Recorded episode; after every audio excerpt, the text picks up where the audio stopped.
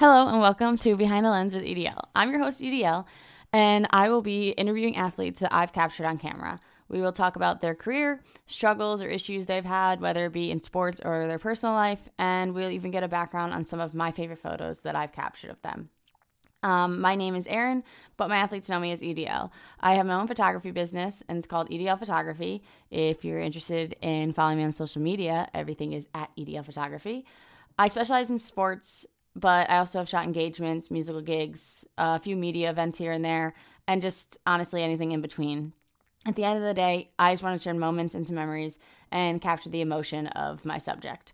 I love my job and couldn't be more excited to showcase the amazing people who I've captured uh, compete on whether it be the field, ice, or even track over the past 10 years. My first guest is Tom Johnson, so let's jump right into it and enjoy.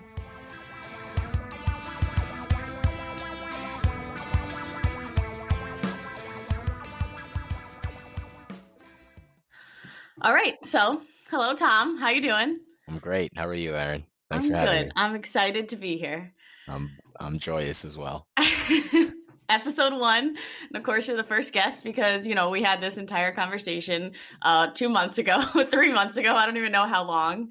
Well, you know, Um, something about prime time and uh, number one, they just seem to go well together. So it was a great conversation that we had, though. No, I it will was. say. it was. It really was. And it's just basically going to be that same conversation. Um, but since I do know who you are and obviously went to high school together, um, tell the people that are listening who you are, where you went to school, what you studied, what you're doing now, the sport that you competed in, all of that good stuff. All right. Um, I'll try to keep it short. My name is Tom Johnson. Um, born and raised in Sierra Leone. Came to the U.S. in 2002. Um, Ward School for elementary school, Warriors, and then uh, White Plains from 2007 onwards. White Plains Middle School, White Plains High School, class of 2013, where um, I played soccer. And uh, you know, we were the first league champions in a while. So shout out to the guys. We had a really Yes. uh I was a manager, just and you were that the manager. I'm Erin on was the wall with manager, you Erin guys. was the manager. She is I'm up in the on the wall with us. She is up on the wall, forever ingrained in White Plains High School history. But um, you know, I excelled in track and field. That was my forte, and ultimately, that's what I ended up going to college for. I committed to Temple University, go Owls, early on in my uh, collegiate tenure, and then uh, later on transferred over. Oh, minored in strategic communications okay. and uh, you know that was great. That was those, those classes were great, and then transferred eventually to UMBC once Temple decided to discontinue the men's track and field program. Unfortunate. Yeah, unfortunate, but you know maybe a blessing in disguise. Everything happens for a reason. Believe it 100%. But um, transferred to UMBC where I continued my track and field career, although it was cut short. And um, you know, while I was there, I was able to capture an America East title, luckily. but sometimes luck beats skill.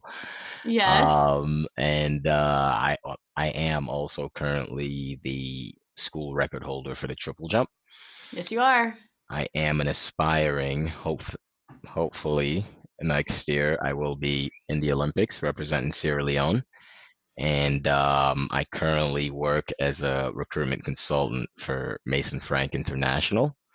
And we recruit Salesforce professionals for the right. Salesforce CRM.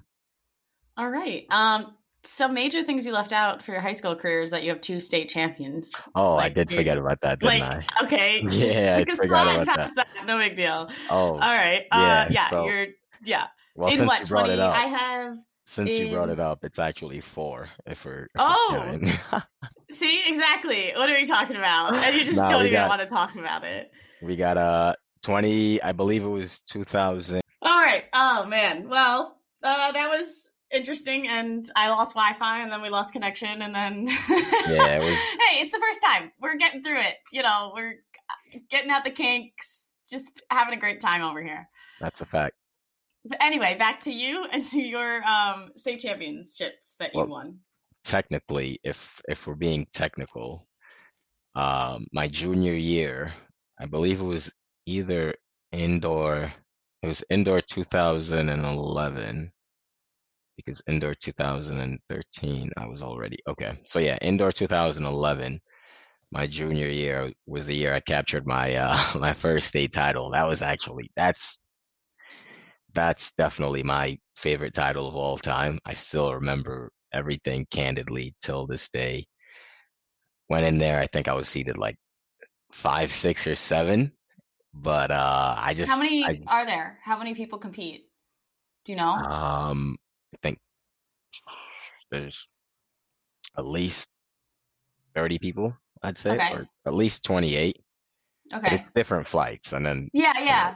yeah, so Yeah, I remember how that works. Exactly. So each section outdoor and eh, outdoors there's 11 sections. Outdoors it depends. Maybe yeah, I'd say 30. I'd say Okay. 30. Indoors, I'm Okay, so sorry. you were yeah, Indoors you were indoor. This is indoors indoor there's though. 30. Yeah, because indoors Okay. you could send two automatically and then the third place has to hit the qualifier and sec a lot of sections usually sent three athletes. So indoor I'd say 30 and Okay. then uh outdoor probably like 20, 22. Okay. But um, yeah, I was seated. I was seated number six, which was my best seating ever heading into a state. Wait. I'm going to interrupt for just a second. Before we get into that, we have to talk quickly that you were the first freshman to ever qualify for states ever in New York State history for the triple jump. Because, like, know, that just has to be, like, and I know that leads into why this is your favorite, but, like, that just has to be mentioned so that everyone knows that yeah, I actually forget. Dang, Erin, you're you're on the money tonight. I I got I my research down. I got, I'm ready. I that's why I'm so mad about the whole audio thing because I was ready. Wow, nah, that's that. I like that. You definitely came uh prepared, over prepared. I love it. Um, but yeah, no, I am I am the first freshman to qualify for states in the triple jump in New York State history. I uh Coach Zemmel, uh, may he rest in peace. He used to he used to push me. I remember he used to push me my freshman year every single day. Tom John, Tom John, man, you would be a great triple jumper. You remind me of Sanya Wallaby, the way you just look when you long jump. He was like, you would be a great triple jumper. And I'm like, man, I'm not I'm not a triple jumper, uh, Zemmel. I'm a long jumper, and long jump is what I what I'm gonna focus on. Yeah. So, you know, long jump was uh, what I focused on all season. And then um, we got to the county meet and we were warming up at the armory. There, there are levels to the armory. We're warming up in the bottom level. Okay. And I guess we were so locked in on the warm up, we didn't hear them calling in for the check in for the long jump. So we go in, we go upstairs, we're pumped, we're ready to check in. They're like, you can't check in. The first jumper already jumped. You guys Oh aren't no. long jumping today. So I was upset because you know I was gonna do I I knew I was gonna do well in the long jump because that was my bread and butter. But I was like, you know what? I'm like, what do I have to lose now? Is I'm, I'm like, hey coach, check me in for the uh for the triple jump, which they did, No. and uh yeah, I came in third place. It was a, a meet against like seniors, against everyone in Westchester County. I came in third place. I jumped 44 like 10 and they were like, "Oh," I was like, "Oh," and I went from like I went from like zero on the list because I never did it to all just boom top top I've never five, heard the story before. in the section. Yeah, so What? yeah. So then the following week was class A's, and you can do four. You can do four events. Mm-hmm. And for whatever reason, I ended up not triple jumping because I did long jump, I did um the 55, I did the four by four by two, and I did the four by four. Okay. So I was capped out, and I was like, oh, you know what? I'm sad. And then a week late, like the week going into state quals, the coaches tell me like, hey, yeah, you know, uh, you hit the standard to, um, you know, you hit the standard to compete at state quals. I'm like, all right, game on. Mind you, I I'd only done it one time, and that was that accidental meet where I didn't Did you did you even practice it after that? Like leading up? Like did you even like Yeah, focus on it at all during the week though? Not a lot because I didn't know. I didn't know until like I'd say like Wednesday that I made the the list to qualify, and I was like, all right, lit.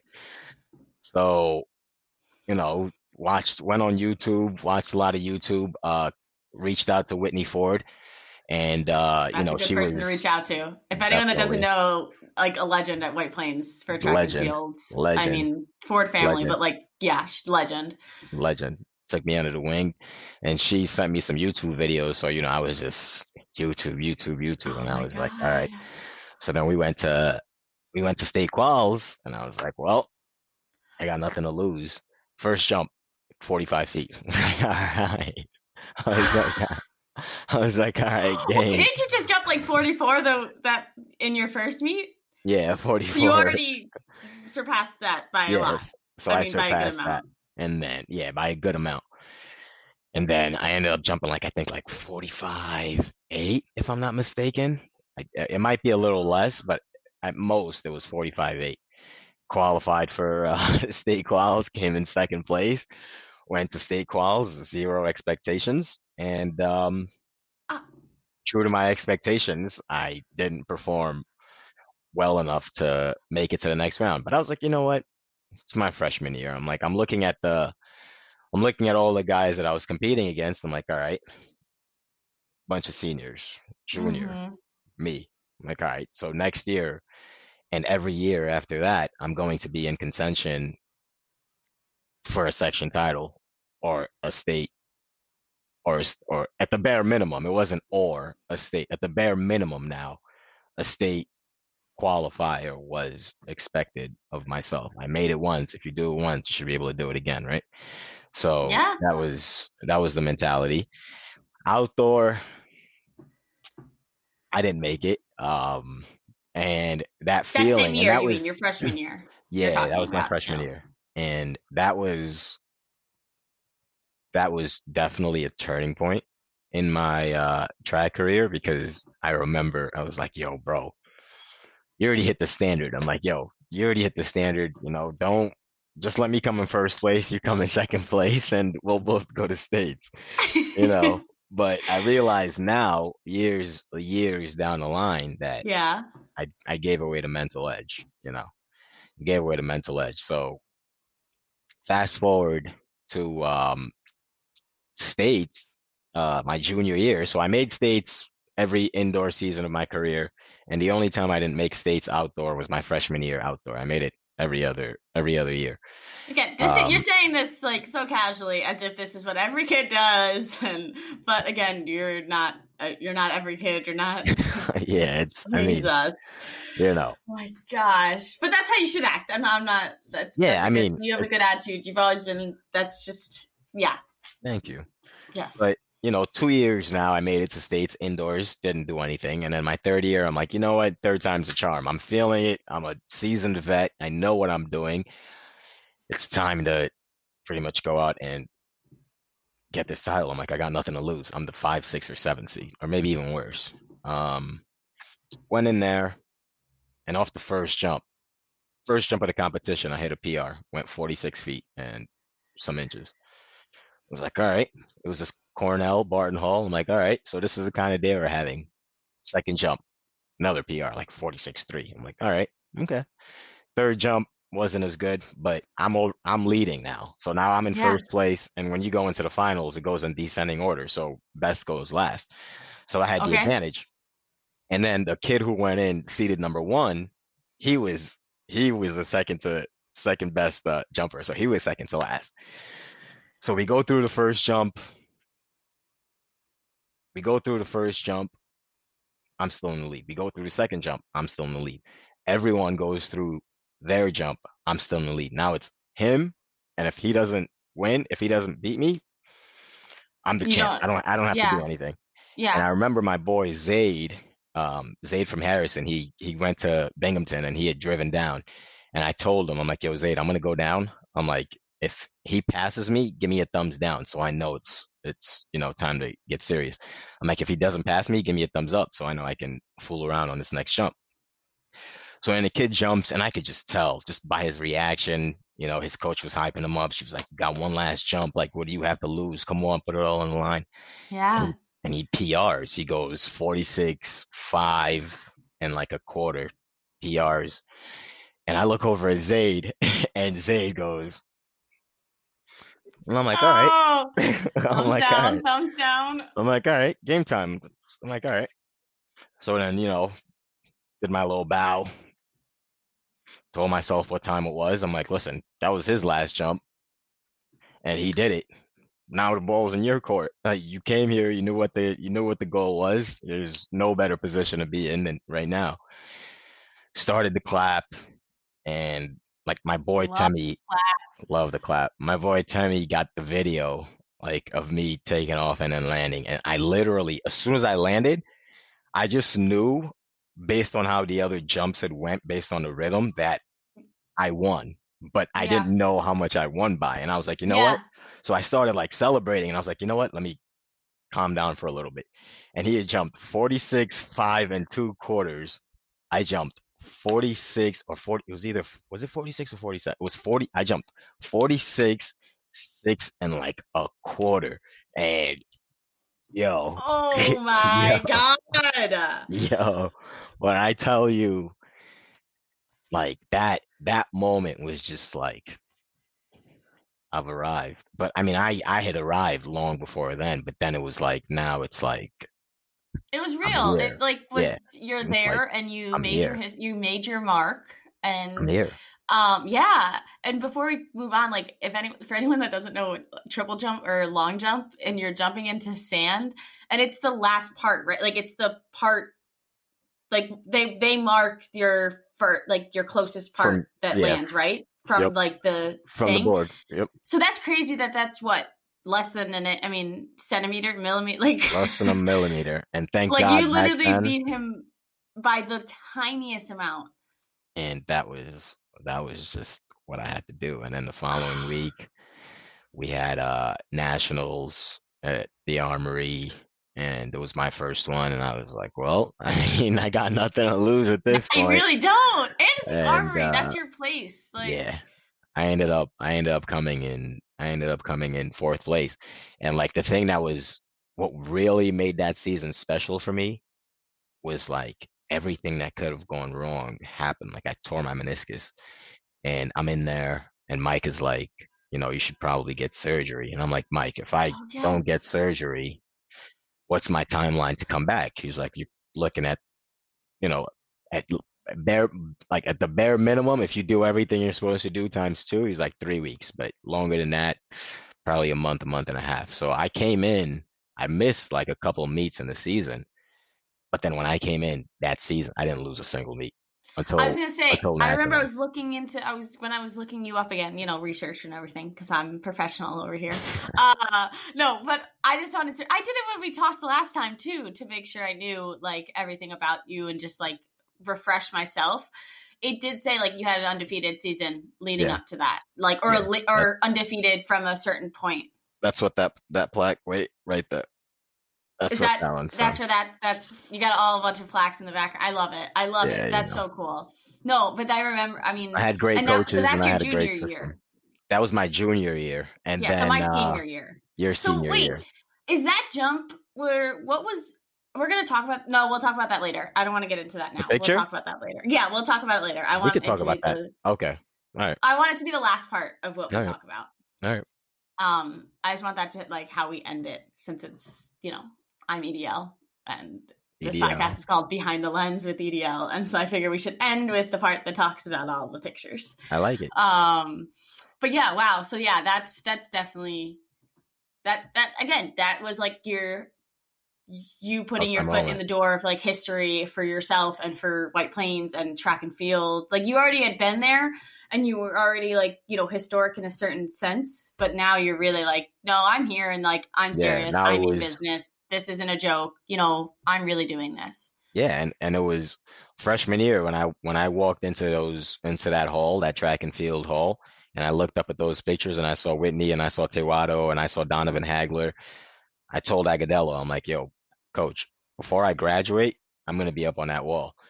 And he was like, listen, man, you know, like the spot's up there for you, but it's up to you to go out and make it happen. And I was like, all right, you know, before I graduate, I I will make it up on that wall. So while we're here, I'm ac- I'm actually gonna make a little plea. Um, if they can put up that second picture, listen, it's been Seven years. Seven years. Please. I am begging White Plains. Listen, once school is back in session and people are in the office, we'll be um, you know, I will be stopping by because it's it's it's like I did my part. I You did I, did. I did my part. We had a bargain. I did my part. One picture is up. The second picture, you know, and and I listen, and it's it's funny because even though I love my my first title because it was the first title, Yes. I loved my second one just as much, but for a Yeah. completely significantly different scenario. And it's but the one thing that stays consistent between me and states is that I'm always injured that season leading up into states, you know. So God damn, you and your injuries, man. They just leap into good things though. So let's see what mm. happens. you know, minor setback, major major comeback. I mean, hey, it's a that's a saying for a reason. I agree. Um, well, you already answered one of my questions without me even really asking it, which is uh your favorite memory. Um, Favorite But- memory. well, I Hmm. mean, I guess I mean I think your the state title would be something. But how about um before since track is your sport, Mhm. but if you were to choose something from soccer, and it could be on or off, like it can be just a memory with the boys, or it can be like an actual game. What's a memory that comes to mind? When I think of varsity soccer, Mm-hmm. I think of those bus rides to and from soccer games. You Can I can I remember my most memorable bus ride is from the Mamaroneck game. That's what I was about to say. the most That's what I was about to say because that rivalry between us and Oh. Mamaroneck is It was is- serious. and it's been it's been like that since we were in eighth grade. But Oh yeah, like once not. we got to the oh, high school, sure. It just went on a whole different. But that Mamaroneck game was rowdy. Like that bus ride back, yelling off the. But listen, I mean, yeah, but those bus rides, I'm thinking, They didn't stop when I- yelling. you guys didn't stop yelling the entire bus ride. nah, vamos, like- vamos, I play. It's time up. I loved it. It was the energy is unlike any My other. White Plains is su papa. Mamaroneck, White Plains is su papa. I'm thinking like when I when I think of those bus rides, I'm thinking the first three people that come into my mind: Pedro Mejia, Amoris, and Danny and Danny uh, Murillo. Yeah. Oh but, uh, gosh. Yes. yeah, One hundred those- percent. Those were those were you know some great times. Those are some great times. That's my that's definitely my my favorite soccer memory outside of the pitch. My favorite soccer memory inside of the pitch was uh, the humbling that we gave to Rochelle Okay. while we were in Rochelle.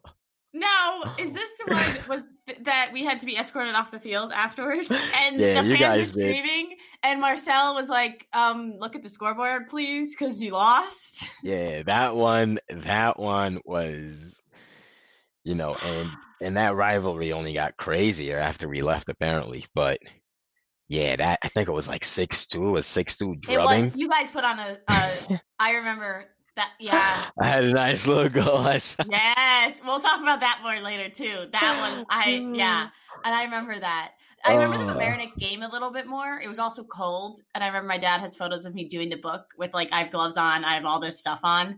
But I remember the New Ro game because I'll always remember that huddle with coach being like, "Look at the scoreboard" to the other fans, and then us being ex- escorted off, and I'm the only like female with you guys, so I'm in the front of the line, like, That what is going on right now?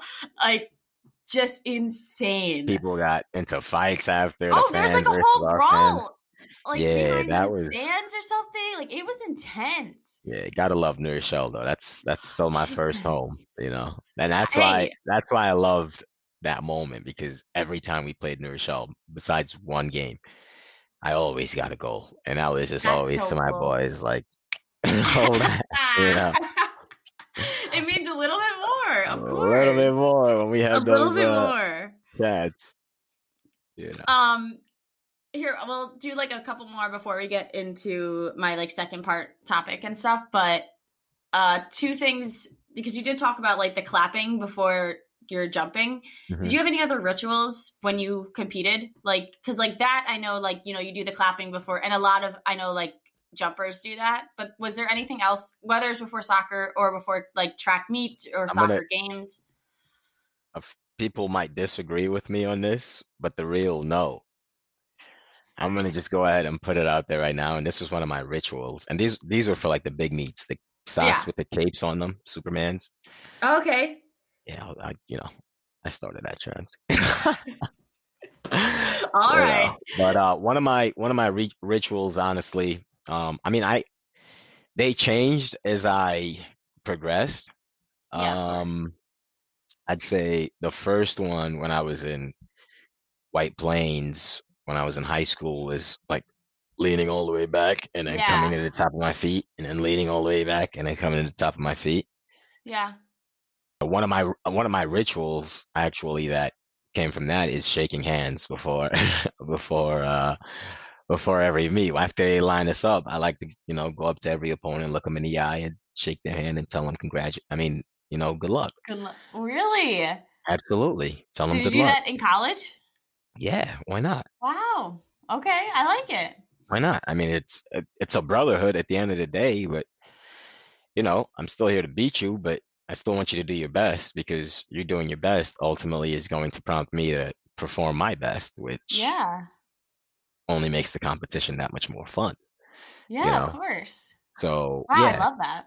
yeah, nah, that's that's a ritual that I still do. Um, but then once I got to college, um, once I got to UMBC at least, Yeah. I had I had to stop that rocking because I had a right back problem. I had like a bad Oh. yeah, bad nerve, and I was just like, nah. But it's gone now. Um, it's been gone ever since I got the tattoo. Don't ask me how. I got a right leg tattoo. My right side tightened up, like tightened up for like three days, and then it just loosened up. And once it loosened up, it was just, you know, good to go. And I haven't felt that pain ever since. But now what I do is I'll crouch over and, you know, kneel crouched over Mhm. just to kind of get in my own head, whether it's to blank out the noise or to just remind myself to stay in the moment or what I'm here for, you know. So I'll do that. And then in high school, I used to have like a man, uh, a stationary start.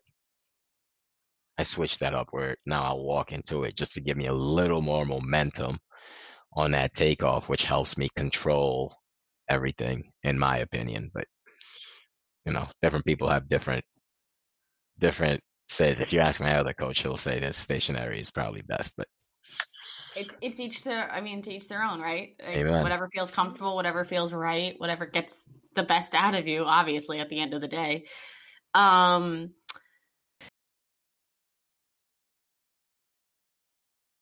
All right, we're going to lead into I do want to talk about like your time at UMBC, um your time There you go. Uh, your time, like just being, because the main reason I'm starting this podcast is to kind of let you guys talk about your time as being a black athlete in a sport that maybe isn't majority black or being just in any sport, you know, or being in, black in life, any of that, and just be able to tell your story. That's something I would never be able to tell. I would never truly understand, but I will stand with you and I will, you know, try to help you tell others and have them understand why things are going the way they are right now.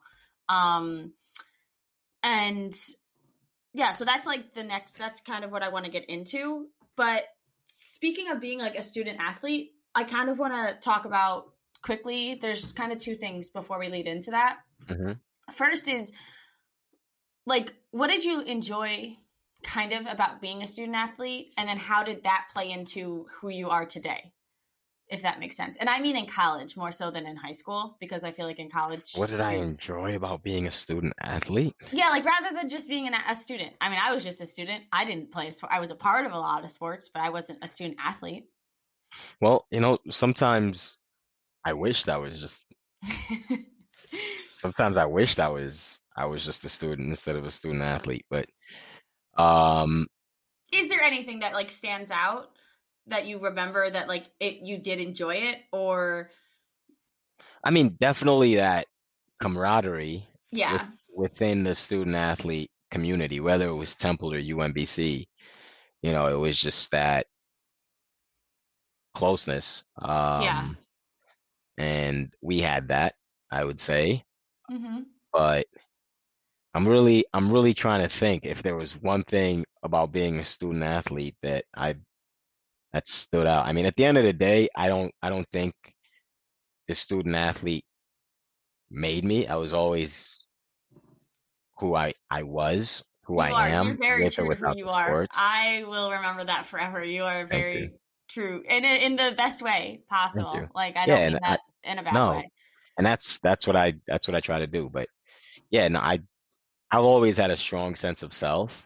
Yes. Um, I would say if anything, I guess going D1 gave me the platform to be a role model for others. That's a good. Um, okay, actually, before you continue that, I'm going to interview younger athletes at some point, like Mhm. co- kids that are just going to start their collegiate career. Is there anything you could you would tell them, like, whether D1, D2, D3, um, or that you wish you had known before you competed? College is a scam. No, I'm just playing. I'm just playing. oh, well, that's a whole another story. We can I'm have a whole playing. podcast about that playing. and NCAA. But Um, freshman year, I mean, if you, it's gonna sound cheesy, but it's always it's going to sound cheesy and cliche. It's, it's- okay. it's all about really like time management and Mhm. you know because we had to wake up at six o'clock and be at six thirty lifts, and on Saturdays we had to be at practice at seven a.m. on Saturdays. Yeah. this is a Saturday, so you know you just have to be disciplined. Um, at the end of the day, know why you're going to college. that. You know, Mhm. if you're going to be an athlete, but you're not fully invested as an athlete, then by all means, that's who you are. Make sure you enjoy the full experience of what college has to offer. Don't feel like because you're an athlete, you can only hang out with athletes. No, Oh you yeah. can hang out with, you know, regular students that aren't athletes. And then, um, you know, know why you're there. If you are a serious athlete, or not to say the other person isn't, if you are all about athletics when you're going to college, whether it's D1, D2, or D3, what you put in is ultimately what you're going to get out. And, um, you know, there's always going to be someone who's trying to take your spot. There's always going to be someone who is trying to outwork you. So just ask yourself, what have you done to achieve your goals, or what have you done to get one step closer to your goals on said day? Yeah. You'll be all right. But college is it's fun. Freshman year is definitely the best year, you know. Um, little different for these freshmen, unfortunately. yeah, unfortunately, um, you know, it's sad, but you know what doesn't break you only makes you stronger. So Yeah, you know, I mean, the- hopefully, if things go right, then it should only make the rest of the years all that much better. Like Exactly, and down the line- that much better. down the line, that's something you can uh you can tell your your grandkids or your kids. You need, listen, I was the first year ever to fully go virtual and be educated. You know, Yeah, no, these they they've gone through a uh, a whole lot. All right, let's go on to um your great experiences at UMBC. oh, those are great. Oh man, hey guys,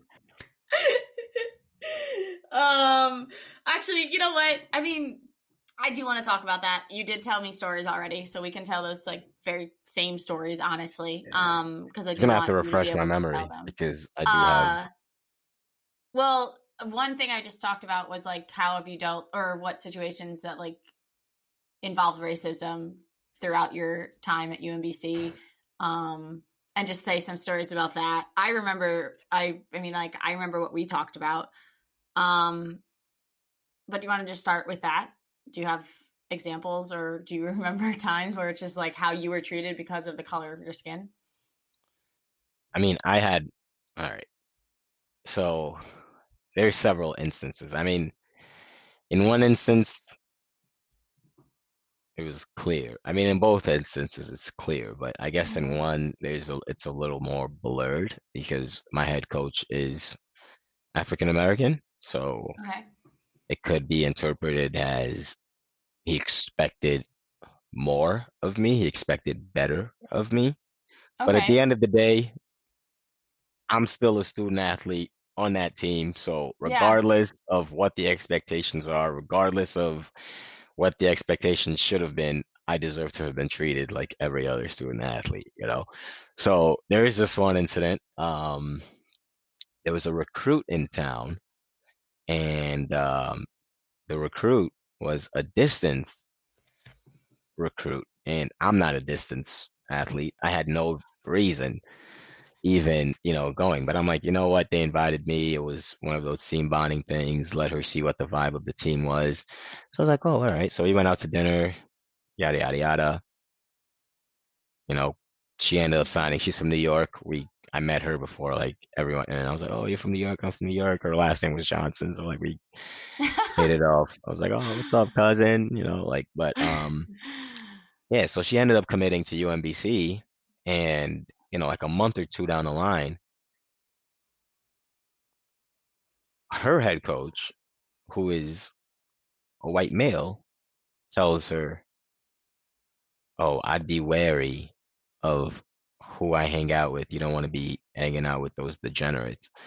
And he was talking about me and three and three other or two other African American student athletes, black student athletes.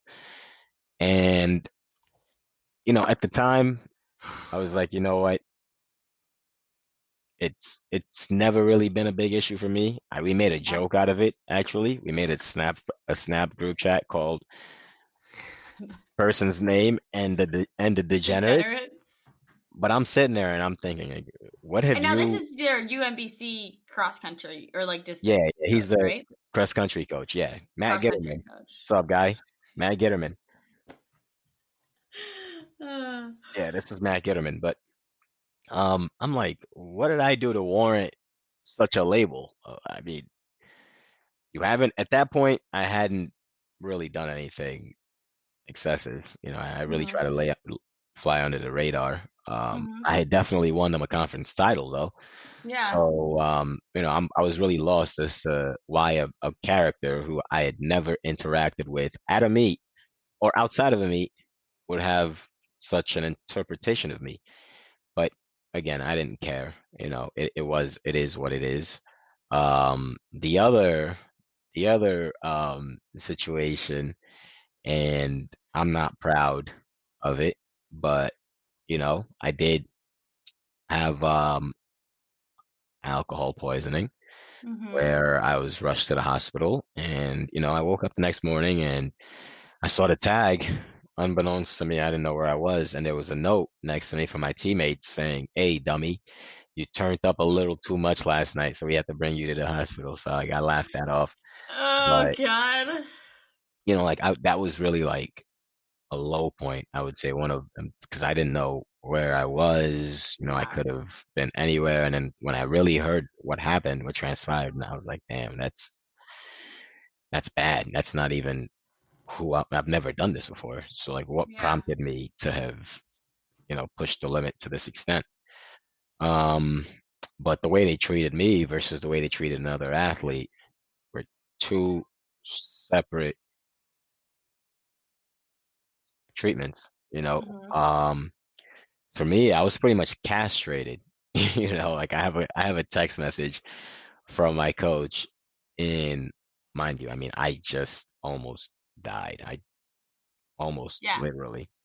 Yeah. Um, and the text message isn't, oh, you know, like, you know, so I heard what happened. We're here for you. Da da da da. It's I'm disappointed that after the conversation we had that la yesterday, this is what you want you went and did. We need to have a conversation to see if UMBC is the right place for you. Like, yo, bro, I almost just like, that's how you feel. And the conversation we had wasn't even that important. It was a conversation where I went out of my way and pitched to him. I'm like, listen, track and field, I don't really see us having a say at the SAC meetings. Student athlete, uh, a, a, Yeah. uh, yeah. I'm like, we, we don't really have a, a voice. Student I'm like, so let me, advisory committee.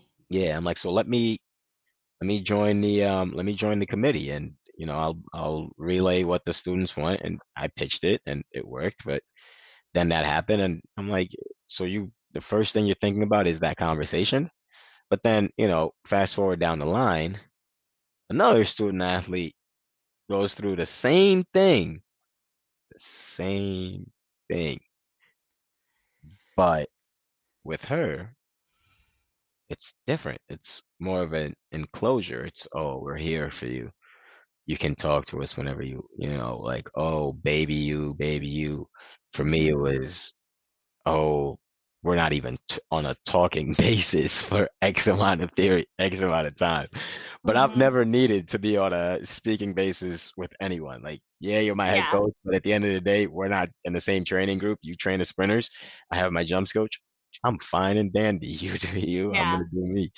But it's just like the glaring differences in uh how the same incident I have a question, and I don't want to dis like I don't want to say that this has anything or like I don't want to diminish your story or the differences. Do you think it has anything to do with that you're a man and she's a woman? Like, do you guys, do you think that had anything to do with it, or do you think it was race? And I'm just genuinely asking. Like, I'm not trying I to mean, say I that. think it's I think it's a lot of tangibles. That's why I don't I don't particularly say it's race for that one Yeah. because again, my head coach is black and I have Yeah. no no ill bearing. So it could one thousand percent be because I'm a man and she's a woman. It could also one thousand percent be because I'm a black man and he expects more of me as a Mhm. black man. So, you know, I don't I'm not mad about it. It's just Yeah. I'm just telling the story because it's just the same scenario two Oh, different one hundred outcomes. percent. Not diminishing you know, that. It is. It's the same but- thing, and the blatant differences is it, it's sad. Like you know, there's no reason for that. There's Yeah. There's none. Um, how about like just growing up in general? Like, was there anything that you noticed that differed from you know your white counterparts? That like just little, even just little things day to day, or throughout like playing soccer, or I mean, you know, just competing in track and field that I would never know about, you know, or someone like me would never know about Anything different. Like how you were Um, treated or little situations or i mean and you might not have like you Well- but i'm just curious all my life, I grew up in a diverse setting, New Rochelle, and then Yeah. White Plains, white plains is as then- diverse as it can get and then Temple, you know, and then fi- UMBC. Even UMBC is diverse, but yeah it's you know I'm I'm not gonna sit here and and say that you know I I experienced a lot of racial bias. hmm I- don't really I don't know if I could say that. I mean, I'm trying to think. You're gonna have to jog my memory on this one about one of the no i don't know if you stories. said i didn't really ask this question when we talked last time this is Mhm. more so what i'm going to be asking um because i think when something i've been seeing now with more conversations being had with the whole black lives matter movement and all of this stuff going on is just how like how I don't even like me, a white person, doesn't even realize what you might have to go through on a daily basis. I think people are having more conversations about the little things that you have to deal with. And like, you know, it's just something that we will never understand or know because we are white. And it's that white privilege that we have that it's like, I can't help that. I'm white. I, you know, but if I can recognize it and people can recognize it, then we can make, you know, progress and things can change. And those little things, which aren't little in people's lives when they happen as much as they do, can make a difference. You know, like they can stop happening as much. Um, so the reason I ask is just to see like what might have happened in your life throughout your life and there might not have been a lot. I mean like you just don't you know and you might have honestly just suppressed them. You're not like i'm just saying i just i'm asking just to like kind of bring that conversation because a lot of the people that i'm surrounded with i'm surrounded by a lot of white athletes especially younger ones. And so that's again why i wanted to do this podcast. Because i want to bring on black athletes or I'm going to bring on a lot of women to talk about being a woman in sports, being black in sports, and Hmm. how it's different than a lot of white athletes. And there are things that we might not ever realize. Amen. Wow. Okay. Sorry, I didn't mean Um, to go on and on. no, like, no, that's fine. I'm I'm trying to were you taught anything? Like, were you, even just being black, like, were you taught certain things that I might not have ever even had to think about? Or, well, I mean, I was I was born in in Sierra Leone, yeah, so you know, it's it's also a different um tradition as opposed to the American yeah. But Can you you talk know, about that a little bit? Like, what that means exactly? like I don't I don't know how to explain. I don't it. mean to It's put you on the spot, but I'm putting you on the spot a little bit here. no, no, it's all right. I just I gotta I gotta come up with the it's different for me um because growing up in Sierra Leone I didn't see a lot of white people I Yeah. saw a lot of black people but hmm when I did see white people it was you know like Christmas time Santa Claus he would they would have out of nowhere he would deliver gifts you know so like that was my memory of Yeah. or my belief of what the of what a white person does yeah. you know so you know coming in here i never really focused on racism at a young age. I mean i guess you could say definitely racist that or it definitely had to do with race that i was put in a uh i had to go in like a reading group or like a but mind you my my vocabulary was more advanced than my fellow second graders but i had to hmm go do like an extra set of reading just to you know get a i'm like "Eh, this didn't make sense because you know i was taught the british english where we use color our you know and all that all that fun stuff and then Yep. having to convert that to color and the american english you hmm know it was a little tough and then and another thing is people tend to not pronounce their t's. They tend to make them d's amsterdam or i'm sorry that's Am- amsterdam is amsterdam no um um like what um Matter. yeah M A T T E R. matter matter Matter. yeah it's it's matter you know Yeah. uh Matter. mat Oh yeah. Yeah. And that sounds like and there's a word matter, like matter yeah and then there's and then there's matt matt you know so it, it was Mhm. different but Wow, yeah. you know i was and i had to go through that but i mean i still excelled in all my classes. Um you know i mean i did notice that i got i definitely got reprimanded for the same things others would do but i would get in trouble more for it um growing up but at umbc i wouldn't say i really experienced that because for i wouldn't even stand for it Well, yeah, you're um older, so you wouldn't yeah even let it. I mean, like that's not something that you're gonna let slide. Um, and the high school, like high school, like we, like you said, it's a we had a very diverse high school. So I mean, not that I know, and I can't speak for your experience, um, but it was diverse. I don't know if you had any experiences throughout that, but I mean, even the teachers, I feel like it was pretty diverse for the most part. I don't know, yeah i mean Uh, you know, not as much. eh, they Could definitely hire hire more and uh you know they could Oh, definitely 1000% make mr dillon's african american studies class a mandatory class oh because that yeah, that'd be fantastic. that definitely uh you know opened my mind to some real cold hard facts about just history and Yeah.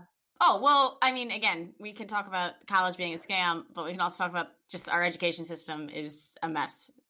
You it know, like you know i i look i look back at it i didn't have my first black teacher until fifth grade and I didn't have my first black teacher until I think it might I think it might have to be Dylan.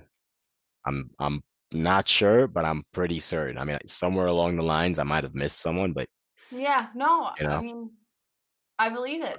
And those are little things like that's why I want to talk about it because I wouldn't think of those things. I might a little bit more, but it's not going to be on top of my mind. It's not going to be on top of the mind of a lot of people I know because we didn't have to deal with that because we're seeing people that are like us. hmm It's but it's like me being a gay woman, I don't see that representation as much. You see a lot more things are, you know, but when you see it you're like, "Oh, that's fantastic."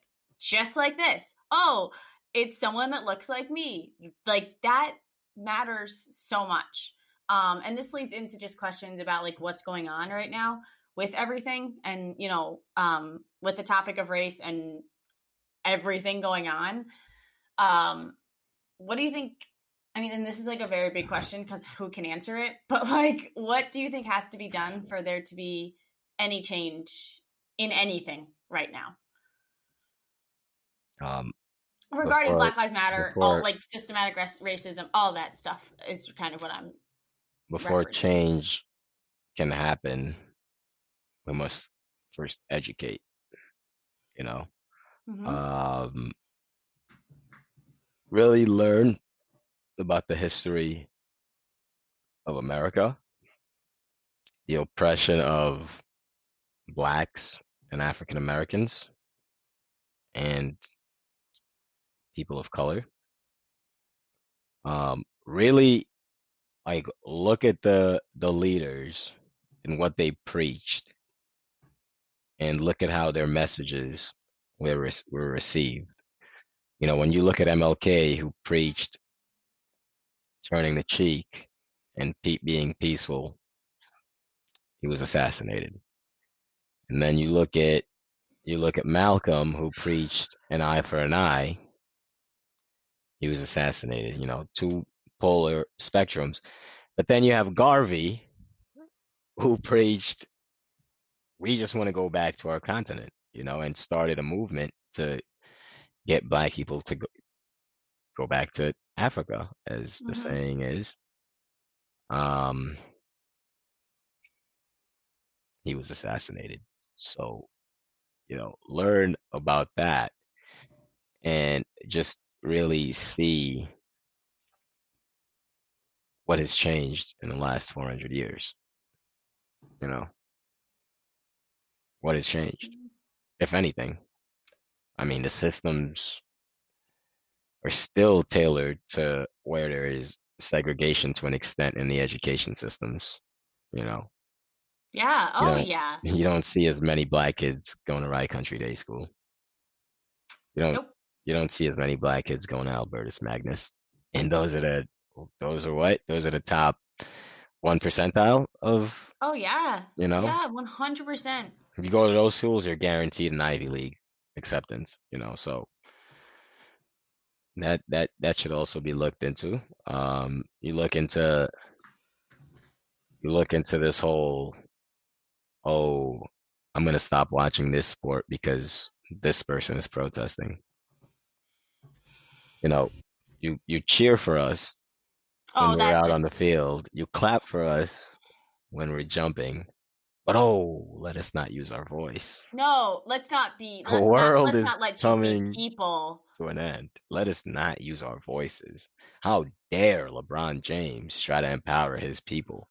Oh my god. How dare we educate ourselves? You know, it, but you can't be ignorant. And when I say ignorant, not educate yourself and then try to have a conversation about said topic because Mhm.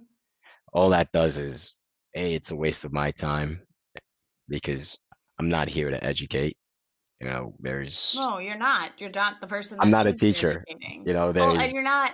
That's the thing is like you and any and people of color in general don't shouldn't be the ones to educate.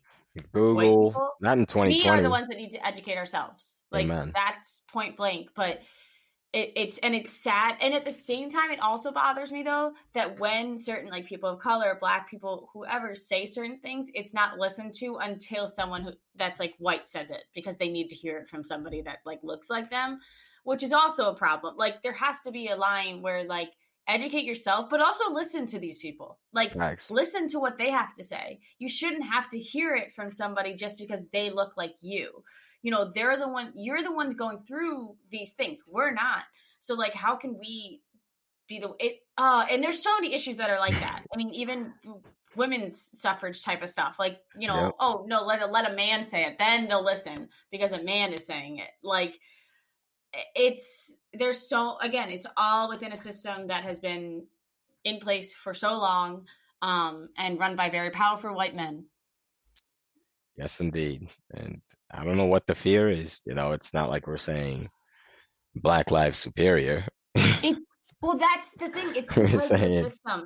Like they yeah, because of the down here, just bring it down. No, here. they're just looking for equality. You're just looking to be equal. You're just looking for the same. look right. at the voting. Go look at the voting. All of a sudden, the polls are being taken out in places that are predominantly populated by African Americans.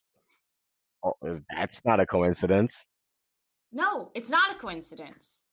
It's not. It's, it's you know, it's calculated. It's, well, that's the thing is like it's been these thoughts have been put in place of how black people are, how people of color are. And so, like, all these white people are like, yeah, that's what they're like. That's what they're like. But they don't want to actually look and see for themselves and make their own thoughts. They just want to look at the one little person that they see do something wrong. And then that's how everyone is. But God forbid you say the same thing about them and then they're mad. and it's like, but wait, you can't, you can't be one way or the other. Like, it, it's basic human rights we're just trying to I It's crazy. but yeah, that's that's my uh that's my thought on that, you know. No, it's a good and they that's that's where it's gonna start. Um I think our generation have the conversation you don't want to have. Oh, when it makes you uncomfortable. Thousand percent. I had a conversation with a parent. We didn't agree on a lot bottom line we agreed on stuff but there are certain things that we didn't and it was i cried throughout 90% of the conversation because i can't understand and like that's how i express my emotions.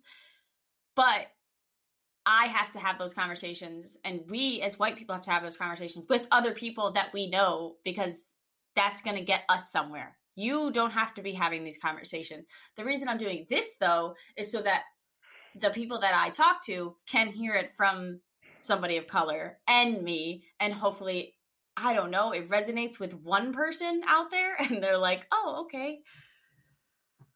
I don't know. Yeah. But anyway, um it's crazy. It's going to take a lot, but I feel like this generation is It's up to our generation and I think it's I got I got a lot of faith in our generation. I think it's going to be 100% and the younger generation, my God. Yeah, they they the Gen Zs. Listen, they are another level. I know. I give. I'm scared of them. Don't stop. when when one of them is president, man. Woo. Be the change you wish to see. Corny, 100%, but it is. One hundred percent. Um, no, it's there's a lot going on. Um, I appreciate you being you being able to talk about it. Um, no again, problem. I know you don't have to be the one to educate us, but I just like to hear from your perspective. Basically, um, I think it's good for people to hear it and just like kind of hear those little stories of, you know, you're being rep- reprimanded for something that a classmate's doing, but it's like, wait, why aren't they being reprimanded? Like those little things, and it adds up. And, um, but yeah, um, all right, well, let's get now we can talk about the photos. Now we got into the heavy stuff, and this is why I like to end with this because you get through the heavy stuff. And now we can talk about the two photos, which I when I post this, I'll probably post those two photos on my Instagram. Um, and those would be the photos that I share when I post the podcast. Um, but the first one Let's talk about the soccer one since we kind of already talked about it before, which I didn't even take. And I have to mention this. We talked about this before we even got started. Uh, my dad took it because, again, yes. I was the manager for your team. So my dad took that photo. Uh, explain the photo because I know you remember it, and explain the backstory and just that game again a little bit more. Backstory.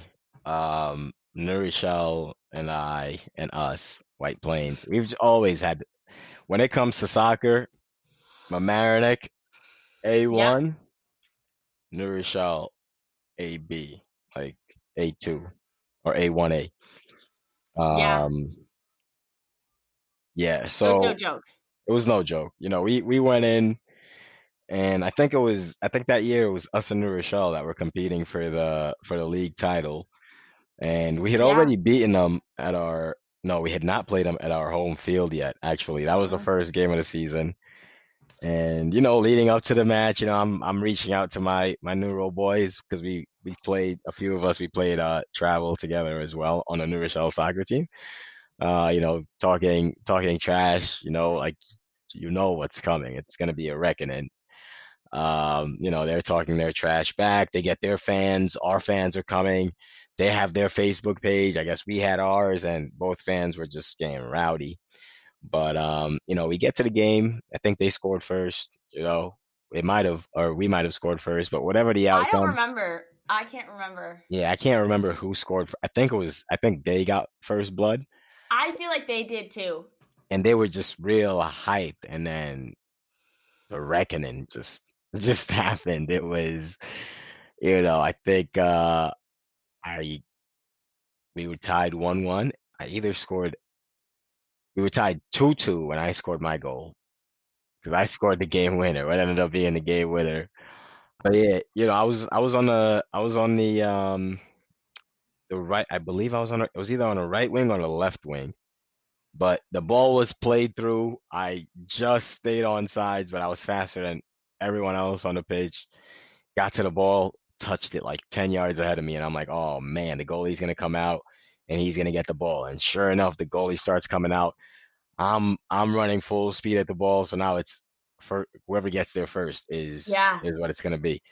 You know, so I beat him to the I beat him to the ball, tapped it over to the to his uh to his left, my right side, and then ran around him and tapped it in, and it almost almost missed, and it just went in on the inside I like of the post. I vaguely remember this now. that, and I was like, yeah. And I, And you was pointed. Who are you pointing to in the photo? Because I I, was like. to the I was pointing to the stands. Was Where was it to the New Ro guys or to? No, it was White Just White Plains. We had we had our fans. We had our fans over as well. I was pointing to the White Plains fans because I had my a couple of my boys was like, yeah, that one was for you. Um, but I mean, it could have been misconstrued, and uh, New Rochelle might have thought I was pointing at them, which is fine as well because it works for both. Uh, It you works. know. both yeah, exactly. it That works for for both you, it works both ways. but it ended up being a 6-2 drubbing and of course it's their home field they're a bit they're embarrassed their fans came out watched them get beat so then that the last couple minutes of the game were very you know tense where a lot of tackles were going cards were being given out and in the stands they're getting wild they're talking our team our side's talking trash their side's talking trash but they really don't have anything to talk about because we won so you know Mhm.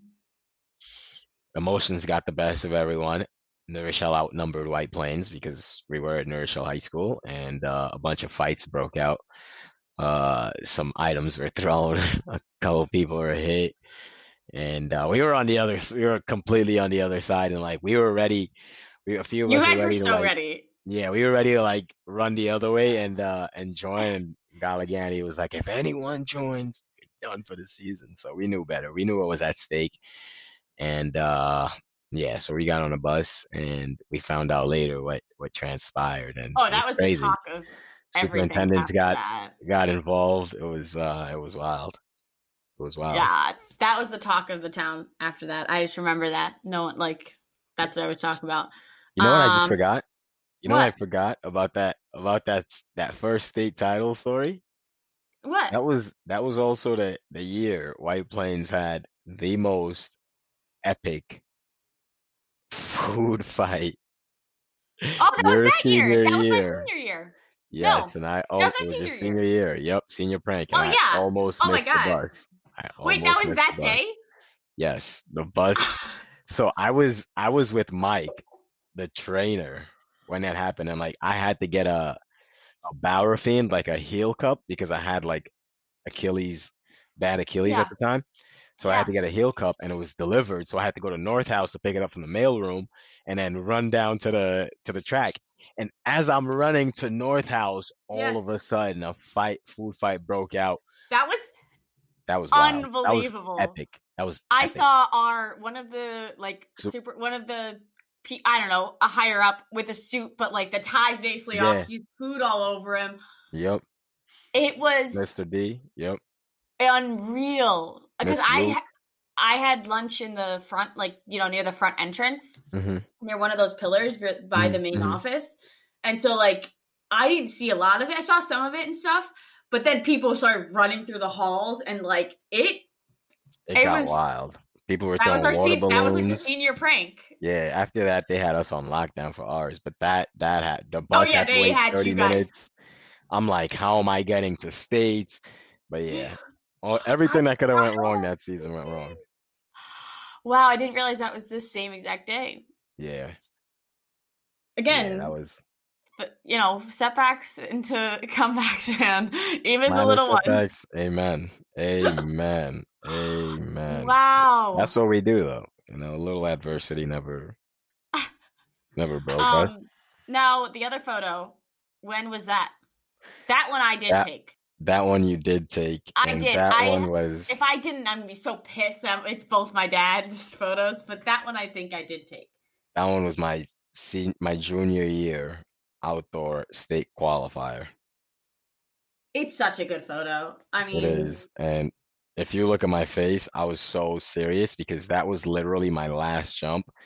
And it was either I was going to States or I wasn't going to States because Alex, uh, who was a high jumper, came out of nowhere and like jumped the number one seed. But like me and the number and the guy ahead of me, we had both hit the state standard.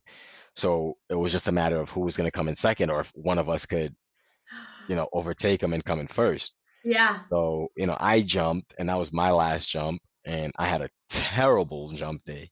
I couldn't find the board, I couldn't get in rhythm, but, you know, I was that last jump, I was just able to get locked in and get the job done. And I came second that meet and like the, the guy who came in third, he we all qualified for states, but he couldn't go because you know, someone else. But actually, I think he did end up going because I think Alex, Alex decided he was going to focus on uh, high jump, which opened Oh, up that spot for him to go. So we all, all three of us went. I think that's how it happened. But Do you Yeah. remember any of the guys in the background of this photo?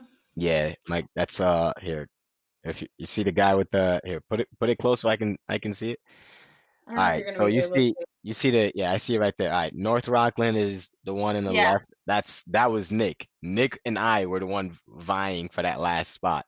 Okay. And then right there on Who's the the corner right that's giving me the face, that's my Yeah. boy Kerwin. Kerwin Yeah? knew because that was the only jump where I hit the board. And as soon as I hit the board, and we were talking right before that jump, he's like, "Yo, you just had it, bro. Like you just got to, you know, you're going, you, you could qualify. You just got to hit the board."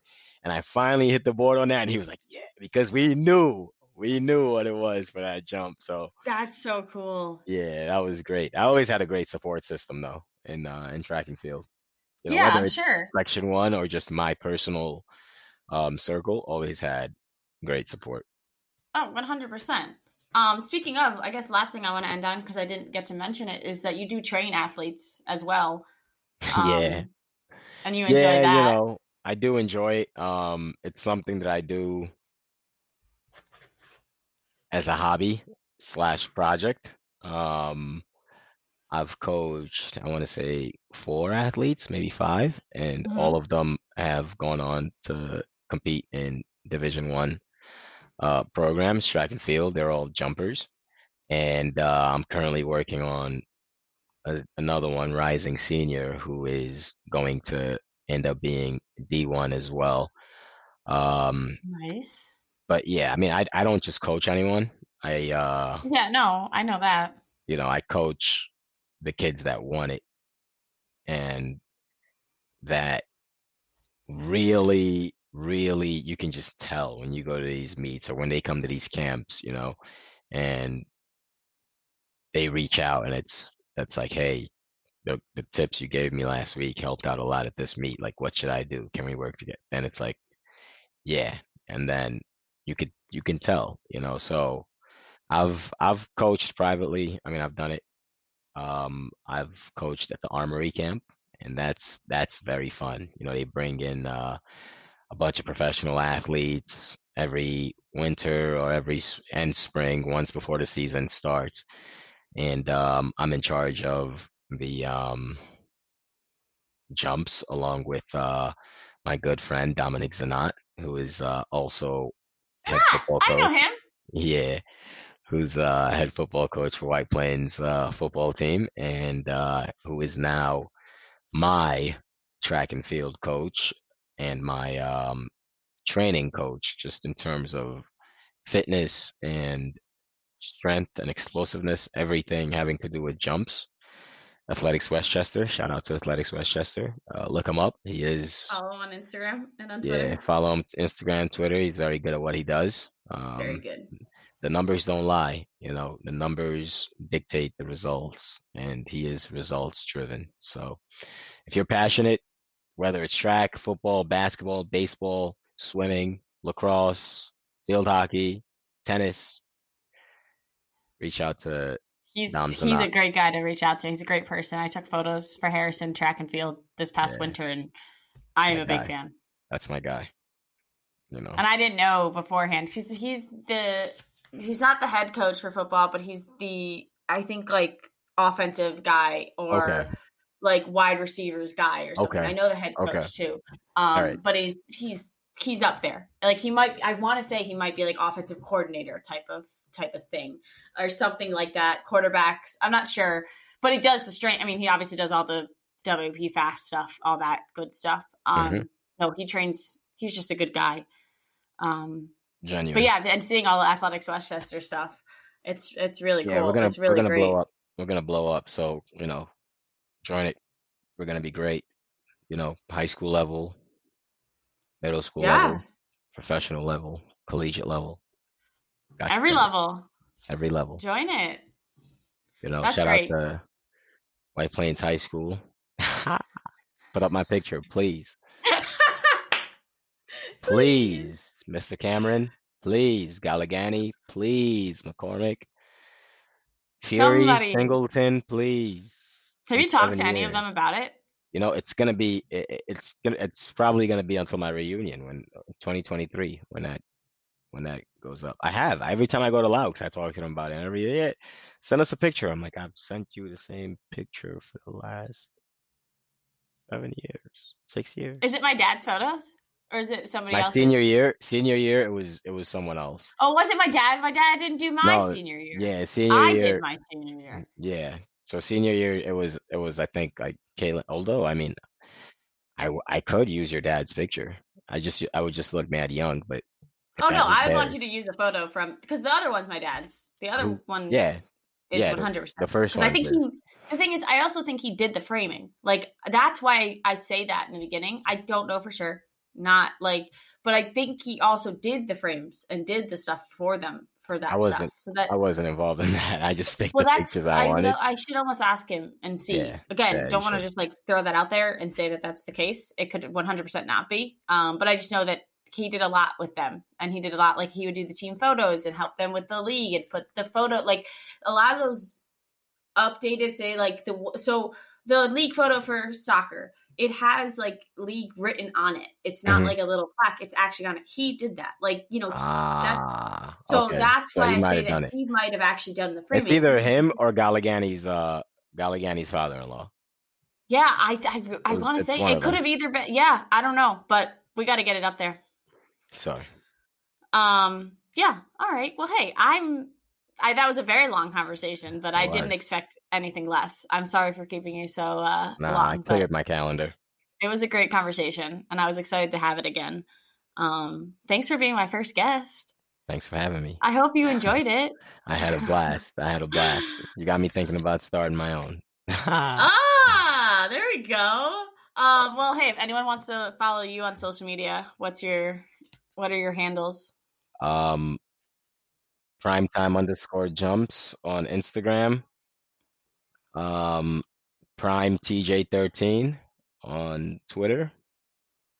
Especially if you're a Lakers fan or a LeBron fan. Yeah, LeBron fan. You know, If you're not, know don't you're follow him.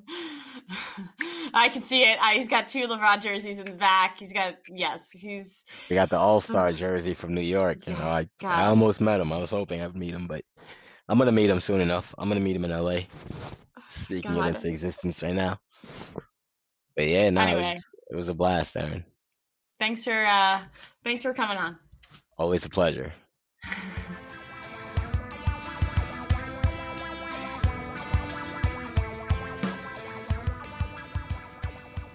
Thanks for listening to Behind the Lens with EDL. I hope you enjoyed listening as much as I enjoyed interviewing Tom and getting to know him as more than just an athlete.